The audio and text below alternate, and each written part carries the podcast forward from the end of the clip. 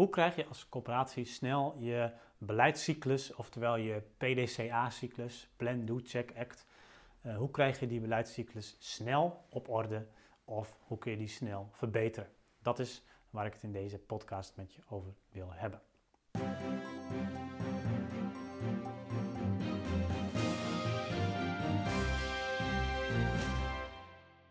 In de afgelopen jaren is er al best wel veel verbeterd aan de beleidscyclus, oftewel de PDCA-cyclus bij woningcorporaties. Uh, sla de visitatierapporten er maar op na.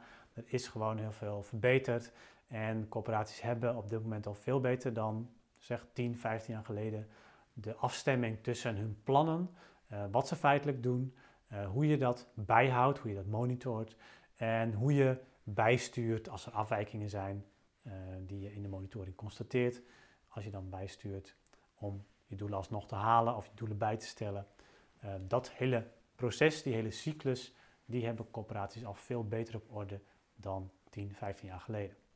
Maar toch zijn er natuurlijk altijd nog wel verbeteringen mogelijk. En uh, misschien is het bij jouw coöperatie wel helemaal nog niet zo goed op orde. Of was het wel op orde, maar is er de klad ingekomen. En dat kan natuurlijk ook. Dat zie ik ook uh, af en toe gebeuren.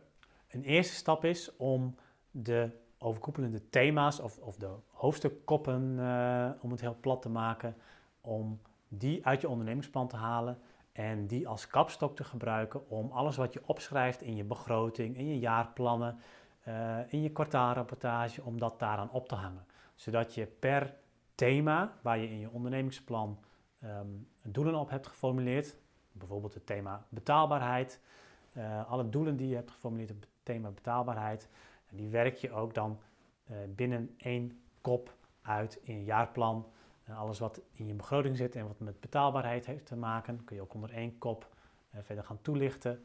Alles wat, wat je meet in je kwartaalrapportage en wat met betaalbaarheid te maken heeft, kun je ook onder die ene kop van betaalbaarheid voegen. Nou, in het begin is dat vooral knip- en plakwerk van wat je eigenlijk al hebt.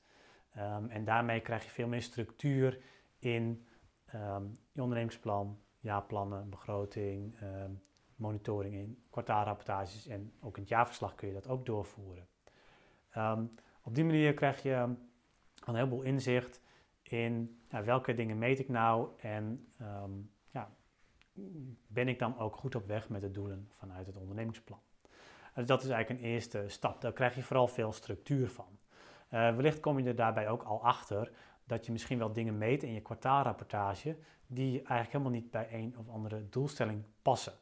Nou, het kan zijn dat je dan misschien een doelstelling over het hoofd hebt gezien of dat iets dusdanig vanzelfsprekend is dat je dat niet in je ondernemingsplan hebt opgenomen. Maar het kan ook zijn dat je, dat je misschien wel dingen aan het meten bent waar je eigenlijk helemaal niks mee doet en waar je misschien ook wel niks aan hebt. Nou, dat is natuurlijk zonde van je tijd en energie die je daarin steekt, dus dat kun je dan ook meteen uh, schrappen in je kwartaalrapportage of in het jaarverslag. Als je dat gedeelte hebt gedaan, dus dat is nog um, redelijk overzichtelijk, knippen, plakken, um, structuur aanbrengen, in de verschillende onderdelen. Dan is een tweede stap en um, daar rol je eigenlijk al vanzelf in op het moment dat je met knip en plakken aan de slag gaat. Want je zult dan zien dat op sommige onderdelen, op sommige thema's, ja, meet je misschien best wel veel. En, en, meet je ook best wel goed al uh, hoe je voortgaan boekt op de doelen vanuit je ondernemingsplan. Of als het gaat om de jaarplannen, zie je al dat je best wel veel in je jaarplannen uit hebt gewerkt van een thema wat je in je ondernemingsplan benoemt. Maar er zullen misschien ook wel thema's zijn die in het jaarplan, als je daar goed naar kijkt, helemaal niet meer terugkomen. En dan is natuurlijk de vraag, ja, uh, wil je dat alsnog gaan doen? Of uh, moet je misschien ook uh, dat thema dan maar uit je ondernemingsplan gaan schrappen? Eh, hetzelfde geldt voor de kwartaalrapportage. Als je wel doelen hebt geformuleerd en dat ook in het jaarplan hebt, hebt uitgewerkt, ja, hoe meet je dan wat de voortgang daarvan is? En dat is de tweede stap om daar uh, binnen je coöperatie ook met elkaar over in discussie te gaan. En uh, om, om, om daar ja, dus te gaan kijken hoe je dat kunt gaan, kunt gaan meten. Um, een derde stap tot slot is om ook het bijsturen bij afwijkingen. En dat is nog wel een re relatief ondergeschoven kindje binnen die PDCA-cyclus. Um, je ziet vaak dat, natuurlijk begin je bij het begin, je ma maakt plannen, bijna elke coöperatie heeft een ondernemingsplan. De meeste coöperaties hebben ook een actueel een goed onderbouwd ondernemingsplan. Kwartaalrapportages zijn er ook. Ehm, alleen het bijsturen bij afwijking gebeurt nog niet altijd. En wat nou als je in je kwartaalrapportage afwijking constateert, waarbij je dus inderdaad ziet dat je niet de doelen gaat halen die je je had, had voorgenomen? Nou, dan ehm, kun je dat, uh, ja, dat, dat, kun je overlaten aan uh, de alertheid van uh, de mensen die daar mee bezig zijn en die die rapportage bekijken. Maar wat je ook kunt doen is in het format van je kwartaalrapportage al opnemen dat je op het moment dat er een afwijking is, dat je meteen voorstellen gaat doen om bij te sturen. En bij te sturen doe je natuurlijk het liefst op zo'n manier dat je aanvullende maatregelen kunt nemen om alsnog je doelen te halen. Ja, dat is natuurlijk het mooiste. Dus dat je bijvoorbeeld moet zeggen: Oké, we moeten extra budget reserveren of, uh, om, om toch iets te halen, of we moeten uh, nog meer, um, um, als het bijvoorbeeld gaat om verduurzamingsmaatregelen, we moeten nog meer promotie daarvoor maken onder onze huurders, of we moeten daarover in gesprek met, de, met, met, met een andere partij. Dat soort maatregelen om bij te sturen, dat is natuurlijk het mooiste. Uh, maar soms zijn er ook externe oorzaken waardoor je altijd een afwijking houdt.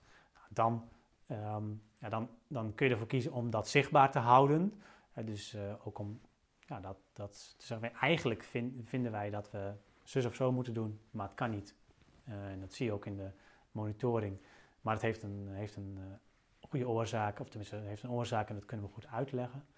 Ofwel dat je zegt, oké, maar dan moeten we ook onze ondernemingsplan aanpassen en een meer realistische doelstelling gaan formuleren. Dat zijn eigenlijk de opties die, die je daarin in hebt. Nou, als, je dat, als je die drie stappen hebt doorlopen, dan heb je um, ja, op een redelijk gestructureerde manier vrij snel je PDCA-cyclus op orde.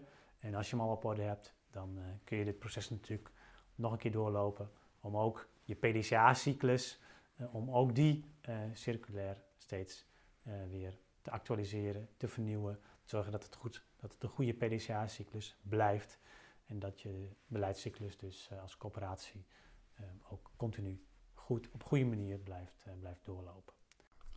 Bedankt voor het luisteren naar deze podcast.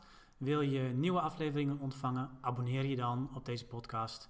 En kijk ook eens op onze website corporatiestratege.nl voor meer praktische tips en downloads die jouw werk als coöperatiestratege makkelijker maken.